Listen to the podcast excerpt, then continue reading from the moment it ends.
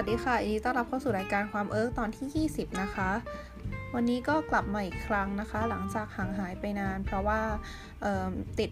การ present จบ ป.ตรีนะคะ ก็คือตอนนี้เอิร์ก present จบเรียบร้อยแล้ว เพราะฉะนั้นก็จบ ป.ตรีอย่างไม่เป็นทางการแล้วค่ะเย่ทีนี้เอิร์กก็วุ่นวายอยู่อีกสักพักหนึ่งเพราะว่าเอิร์กจะกลับมาไทย ก็ตอนนี้อยู่ไทยแล้ว เย่ก็เลยมีเวลา อัดพอดแคสต์บ้างสักทีหลังจากที่ห่างหายไปนานสำหรับในตอนนี้นะคะเออก็อยากจะพูดถึงประสบการณ์หนึ่งที่เอิร์กเคยได้เจอ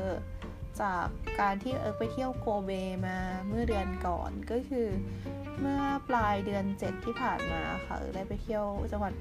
เที่ยวโกเมืองโกเบ ซึ่งเป็นเมืองที่แม่บรีมหนึ่งในสมาชิกทีมหมัดผักอยู่ด้วยเออทีนี้ก็เลยลองถามแม่บรีมดูว่าเออ พูดถึงโกเบมันก็ต้องเนื้อโกเบใช่ไหมเนื้อโกเบที่ไหนอร่อยบ้างแนะนำหน่อยสิอะไรอย่างนี้แม่บิวก็โอเคบิวมาว่าเฮ้ยเนี่ยมันมีร้านที่อร่อยมากเลยนะ แบบเหมือนวานว่าตอนแรกเขาบอกว่าต้องกดงบไปก่อนว่าแบบอยากได้งบเท่าไหร่อะไรอย่างนี้แล้วตอนแรกก็คิดว่าเออโอเคงบสักห้าพันเยนแล้วกัน ซึ่งสำหรับเรามันแพงมากแล้วนะ คือปกติกินข้าวก็คือแบบอยู่ถ้ากินนอกบ้านก็คือประมาณพันเยนอะไรอย่างเงี้ย คือห้าพันคือแบบแพงมากๆอะไรอย่างนี้ แต่ก็เข้าใจเพราะว่าเนื้อโกเบมันแพงจริงใช่ไหม แม่บีมก็บิวมาต่อว่า เฮ้ย แต่ถ้าเพิ่มอีกพันหนึ่งอะ มันจะได้ของดีแบบดีมากเลยนะ อะไรอย่างนี้อ่าทางคณะทัวร์ก็หวั่นไหวกันนะคะ ก็เลยโอเคหกพันก็ได้ แล้วก็ไปถึงโกเบ แล้วก็ไปเจอกับแม่บีม ทีนี้แม่บีมก็พาไปร้านที่พูดถึง ซึ่งมันเป็นร้านที่มีชื่อว่าโมริยะ เป็นร้านดังอยู่ในระดับหนึ่งเลยนะ เท่าที่เห็นก็คือเป็นร้านที่มีสาขาหลายสาขาค่ะ แล้วก็ปกติแล้วเหมือนเข้าไปแล้วถ้าเกิดว่าร้านสาขานั้นเต็มพนักงานเขาก็จะเหมือนติดต่อถามสาขาอื่นให้ว่าสาขานี้มีที่ว่างบ้าง แล้วก็เขาก็จะพาไปสาขาอื่นให้ ซึ่งมันก็ตั้งอยู่ใกล้ ๆ กันนะคะ มันจะตั้งอยู่ในตัวเมืองสถานีซันโนมิยะประมาณนี้ ซึ่งออตอนที่เราไปก็คือบางสาขาที่ไปอะเต็มเพราะว่าคนจองหมดแล้วอะไรเงี้ย คือมันโทรจองล่วงหน้าได้ แต่ว่า เขาก็พาไปอีกอันหนึ่งแล้วก็ได้นั่งหน้าเคาน์เตอร์ด้วย ก็คือได้เห็นทางเชฟเขาทำให้เห็นตรงหน้าเลย ไปถึงปุ๊บก็ไปดูเมนู ซึ่งตรงนี้นะคะเราเอ่อก็ตกใจ เพราะว่าไอ้หกพันที่ว่ามันคือต่ำสุด คือราคาถูกสุดเท่าที่สามารถสั่งได้ คือยังไงดี เนื้อโกเบอะเท่าที่อ่านมาแล้วก็เท่าที่ถามแม่บรีมานะ เนื้อโกเบมันไม่ใช่ว่าเป็นเนื้ออะไรก็ได้ที่เกิดในเมืองโกเบ แต่เป็นเนื้อที่ผ่านการรับรองจากสมาคมเออส่งออกสมาคมเนื้อโกเบอะสักอย่างเออซึ่งเป็นเหมือนกับคล้ายๆ สมาคมการค้าที่อยู่ในเมืองโกเบ แล้วทีเนี้ยไอเนื้อที่ได้รับการรับรองเนี่ยมันจะแบบมันต้องมีคุณสมบัติตามนี้ในนี้ แบบเลี้ยงดูมมันแบบนี้แบบเนื้อลายเป็นอย่างนี้ไขมันอย่างนี้อะไรเงี้ยมันถึงจะได้รับการรับรองเป็นเนื้อโกเบ แล้วก็สามารถวางขายในราคาที่แพงหูฉี่ได้ แล้วก็จะแบบมีใบ certificate อะสำหรับบอกว่าเออเนี่ยเนื้อโกเบจริงๆนะอะไรอย่างนี้ ซึ่งพอได้เห็นราคาแล้วเนี่ย เนื้อมันจะมีสุดแบบเมนูเนื้อธรรมดาให้เลือกด้วยนะ แต่คือมาถึงนี่ก็ต้องกินเนื้อโกเบปะวะ ก็เลยกัดฟันสั่งไป ซึ่งเออก็เบี้ยน้อยหอยน้อยนะคะ ก็สั่งเซ็ตหกพันไปเป็นเนื้ออส่วนที่เขาบอกว่าเหนียวที่สุดก็คือส่วนสะโพกเออแล้วก็มีรุ่นพี่คนหนึ่งเขาทำงานแล้วเขาก็แบบเหมือนประมาณว่ามาสักครั้งอะต้องลองสักครั้งเขาเลยสั่งเซอร์ร้อย ซึ่งแทบจะ ไขมันเยอะที่สุดในบรรดาเนื้อนั้นคือเหมือนถ้ายิ่งไขมันแทรกเยอะมันจะยิ่งมีความนุ่ม มีความละลายอะไรเงี้ยค่ะเออพี่เขาก็เลยสั่งเซอร์ลอยมา ซึ่งของเอิร์กเนี่ยเป็นเซตแบบเซตเล็ก คืออาจจะแบบมีไม่มีข้าวไม่มีซุปอะไรเงี้ยค่ะ แล้วก็แต่ว่ามี starter แบบเป็นเป็น appetizer แล้วก็มีผักเคียงอะไรพวกนี้ให้ของเอิร์กสั่งมาเป็นเนื้อสะโพกใช่ไหมราคาประมาณ 6,000 บวกลบภาษีแล้วหกพันนิด ๆ อะไรอย่างนี้ เยนนะคะ หน่วยเป็นเยน ถ้าคิดเป็นเงินไทยก็ประมาณ2,000 บาทเพื่อนพี่สั่งเนื้อเซลอยก็คือ 16,000 เยนค่ะ คือแบบคิดเป็นเงินไทยก็ประมาณ5,000 กว่าบาทอะไรอย่างเงี้ย ซึ่งก็โอเค นี่มันพลังของคนทำงานแล้วนี่นะ ก็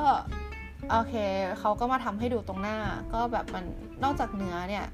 มันก็จะมีเป็นผักด้วย ก็คือ คล้ายๆ เครื่องเคียงค่ะ มีกระเทียมทอด มีผัก แล้วก็มีเครื่องจิ้มหลายอย่างเช่นเกลือพริกไทยเป็นต้นซึ่งเขาก็จะแนะนำมาให้ว่าอันไหนควรจิ้มกับอันไหน คือก็จะมีน้ำจิ้มมาให้หลายชนิดด้วยอะค่ะแบบบางอันน้ำจิ้มบางอย่างก็ควรกินกับผักชนิดไหนก็คือฟังที่เขาอธิบายอะไรเงี้ยเขาก็เราก็จะโอเคตำกินตามที่เขาคิดว่ามันโอเคสุดประมาณนี้ทีนี้เขาก็จะค่อยๆย่าง คือเหมือนสมมติเนื้อชิ้นหนึ่งสองร้อยกรัมเนี่ยเขาจะ จำไม่ได้นะมันกี่กรัม แต่จำได้ประมาณนั้นมั้งอาจจะน้อยกว่านี้นึงคือเขาจะไม่ได้ย่างทั้งชิ้นให้เรากินทีเดียว เพราะว่าถ้าเกิดเรากินไป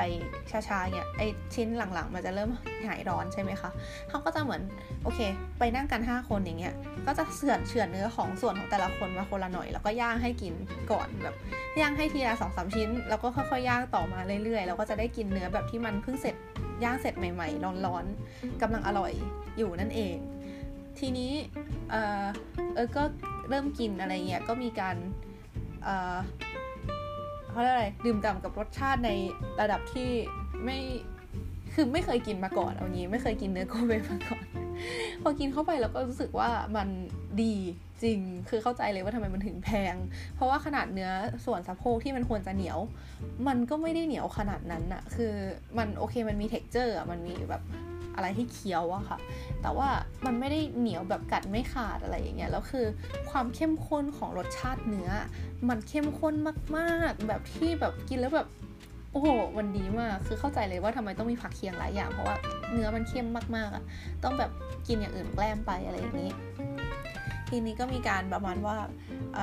อยากจะชิมเนื้อเซอร์ลอย อันแพง ก็เลยแบบโคคนอื่นมาว่า เออเดี๋ยวแบบเอาอัตราส่วน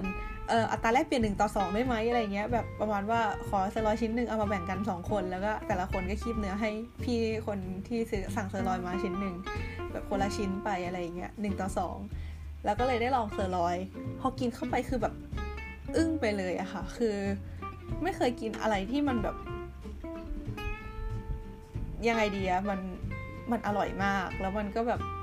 รู้เลยว่าไฮโซมาก คือ อย่างที่บอกว่ารสชาติมันเข้มข้นมากใช่ไหมคะ อันนี้ก็เข้มข้นมากเหมือนกันแล้ว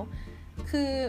มันด้วยความที่มันไขมันแทรกในเนื้อเยอะเนี่ย มันก็เลยแบบเหมือนนุ่มอะแล้วมันแทบจะละลายไปเลยอะแล้วแบบคือกัดเข้าไปอย่างเงี้ยมันเหมือนกับความชุ่มฉ่าของมันอะไร แล้วก็ความเอ่อนุ่มของมันอะมันคือเป็นอะไรที่สัมผัสได้มากๆคือแบบเคี้ยวแบบแทบไม่อยากกลืนอะแล้วพอกินไอเนื้อครึ่งชิ้นนั้นหมดไปแล้วอะ คือแทบไม่อยากคีบอันต่อไป คือเหมือนพอกินเรารู้ความแตกต่างเลยว่าไอ้หมื่นหกกับหกพันเนี่ยมันต่างกันขนาดไหน แล้วคือแบบรู้สึกเหมือน คือคือคือแบบตอนนั้นทำไปแบบไม่รู้ตัวด้วยนะ จนเพื่อนขำมาแบบประมาณว่า แบบเหมือนกินเข้าไปใช่ป่ะเสร็จแล้วก็หยิบตะเกียบมาจะคีบชิ้นต่อไปแต่ก็วางลงไปทำอย่างนี้อยู่ประมาณสองสารอบแล้วก็แบบรู้ตัวขึ้นมาแบบเออเราทำอะไรอยู่วะก็เลยอ๋อคือไม่อยาก คีบคำต่อไปเพราะยังอยากดื่มด่ากับรสชาติของไอเนื้อชิ้นตะกี้ที่กืนลงไปแล้วอยู่อะไรอย่างเงี้ย คือมันขนาดนั้นเลยอะ่ะ ก็เออ มัน มันฟินมากจริง ๆ แต่สุดท้ายก็โอเคค่ะ เออ ก็กินเนื้อส่วนที่เหลือจนหมด แล้วก็ถือว่าเป็นมือที่ประสบความสำเร็จ ถึงจะแพงมาก ๆ ก็ตาม เราต้องกราบขอบคุณแม่บีมมาณที่นี้ คือมันเป็นประสบการณ์ที่เราไม่เคยเจอมาก่อน คือถามว่าเออเคยกินสเต็กไหมก็เคย แต่ว่าไม่ ไม่เคยกินอะไรที่มันแบบ มันเป็นอย่างนี้มาก่อนอะคือส่วนตัวเออเป็นคนที่คือเออชอบเป็นคนชอบกินอาหารใหม่ๆนะเหมือนว่าชอบลองอาหารเฉพาะถิ่นของเมืองนี้จังหวัดนี้พวกนี้ค่ะ แต่ว่าจะไม่ค่อยสู้กับอาหารที่เป็นแบบไฟดิเนิ่งเท่าไหร่ เพราะว่าเออยังหาเงินเองไม่ได้ขนาดนั้นอะไรเงี้ยเออก็รู้สึกแบบมันจะเกินตัวไปนิดนึง อันนี้ก็คือแบบเป็นมื้อที่แพงที่สุดเท่าที่เคยกินมาในชีวิตเลยก็ได้อืมแต่ก็คือคุ้มค่าเหมือนแบบมา ทั้งทีก็ต้องมาลองอะเนาะแบบเหมือนกับเนื้อโกเบก็มาลองถึงถิ่นอะไรอย่างนี้ แล้วก็ส่วนตัวเนี่ยกินเรารู้สึกว่า เอออาจไอเซอร์ลอยอะกินชิ้นหนึ่งโอเค แต่ว่าถ้าให้กินทั้งชิ้นอะเราน่าจะเลี่ยนเกินไปเพราะว่าไขมันมันเยอะ ส่วนตัวชอบเนื้อแบบที่มี texture ให้เคี้ยวให้ให้เคี้ยวมากกว่า ซึ่งอไอเนื้อสะโพกก็จะตอบโจทย์ตรงนั้น แต่คือตัวสะโพกรู้สึกว่ามันจะแบบเหมือนยังเหนียวอยู่นิดนึงนะ เมื่อเทียบกับเนื้อส่วนอื่นอะไรอย่างเงี้ยอาจจะต้องเลือกส่วนแบบล้ำล้ำใช่อะไม่แน่ใจว่าพูดออกเสียงถูกไหมนะเพราะว่าถ้าเป็นภาษาญี่ปุ่นมันจะอ่านว่าล้ำถูกคือไม่แน่ใจเหมือนกันว่าส่วนไหน แต่ว่าส่วนนั้นก็คือจะมีความเหนียวน้อยกว่าส่วนสะโพก แล้วก็จะมีเทคยังมีเท็กเจอร์ให้เคี้ยวอยู่อะไรเงี้ย เออเรารู้สึกว่าส่วนนั้นอร่อยดี ก็ถ้ามีโอกาสอีกก็คงไม่ได้เลือกส่วนที่มันเป็นแพงอะ่ะ ก็คงอารมณ์แบบเออไปกับคนอื่นแล้วก็แบบสั่งหลาย ๆ ส่วนแล้วมาแชร์กันประมาณนี้มากกว่า น่าจะแฮปปี้กว่า คนนึกส่วนแพงคือคิดคือเข้าใจเลยว่าถ้ากินไปเยอะๆมันน่าจะเลี่ยนจริง พี่คนที่สั่งมาก็บอกว่าเลี่ยนอ่าฮะนั่นแหละค่ะ แต่ก็ยังเป็นประสบการณ์ที่ประทับใจมากๆอยู่ดี แล้วก็เออดีเป็นประสบการณ์การกินอาหารแบบแสงออกปาก ที่จำได้ว่าไม่ไม่เขาคือเท่าที่เคย เท่าที่หนึ่งหนึ่งดูไม่เคยมีเหตุการณ์แบบนี้เกิดขึ้นมาก่อนกับชีวิต คือถามว่ากินอาหารเนี่ยเราเป็นคนกินง่ายมากเลยนะ คือแบบอะไรก็พูดว่าอร่อยหมดอะอาหารอะไรแบบไม่ว่าจะอะไรที่ไม่ได้แย่ถึงขั้นกินไม่ได้ เราก็จะแบบเออกินได้แล้วก็อร่อยอะไรอย่างเงี้ยหรือแบบอยู่ที่ไทยเงี้ยอาหารหลาย ๆ อย่างที่เราชอบอาหารแบบกุ้ง เราชอบกินกุ้งเผาอะไรเงี้ยหรือแบบอาหารทะเลหรือแบบส้มตำไก่ย่างต่าง ๆ อะไรเงี้ยพวกนี้คือแบบเรารู้สึกมันอร่อยหมดเลยนะ แต่ว่าไม่เคยถึงขั้นที่ว่าแบบไม่ไม่กล้าหยิบตะเกียบขึ้นมาคีบคำต่อไป เข้าใจใช่ไหมคือเป็นประสบการณ์ที่รู้สึกเออมันว้าวดีนะคะ แล้วก็แพงมากด้วย ก็กลายเป็นแรงบันดาลใจอีกอย่างหนึ่งในชีวิตว่าต้องทำงานหาเงินให้ได้เยอะๆ จะได้เอาเงินไปสเปนกับอะไรแบบนี้ ก็เนี่ยแหละค่ะ จบความเอิร์ก EP นี้แล้ว เออ ก็ต่อจากนี้จะเป็นเรื่องอะไรก็ติดตามฟังกันต่อได้ที่ช่อง Anchor หรือว่าช่องทางอื่นๆ เหมือนเดิมนะคะ วันนี้ขอลาไปก่อนสวัสดีค่ะ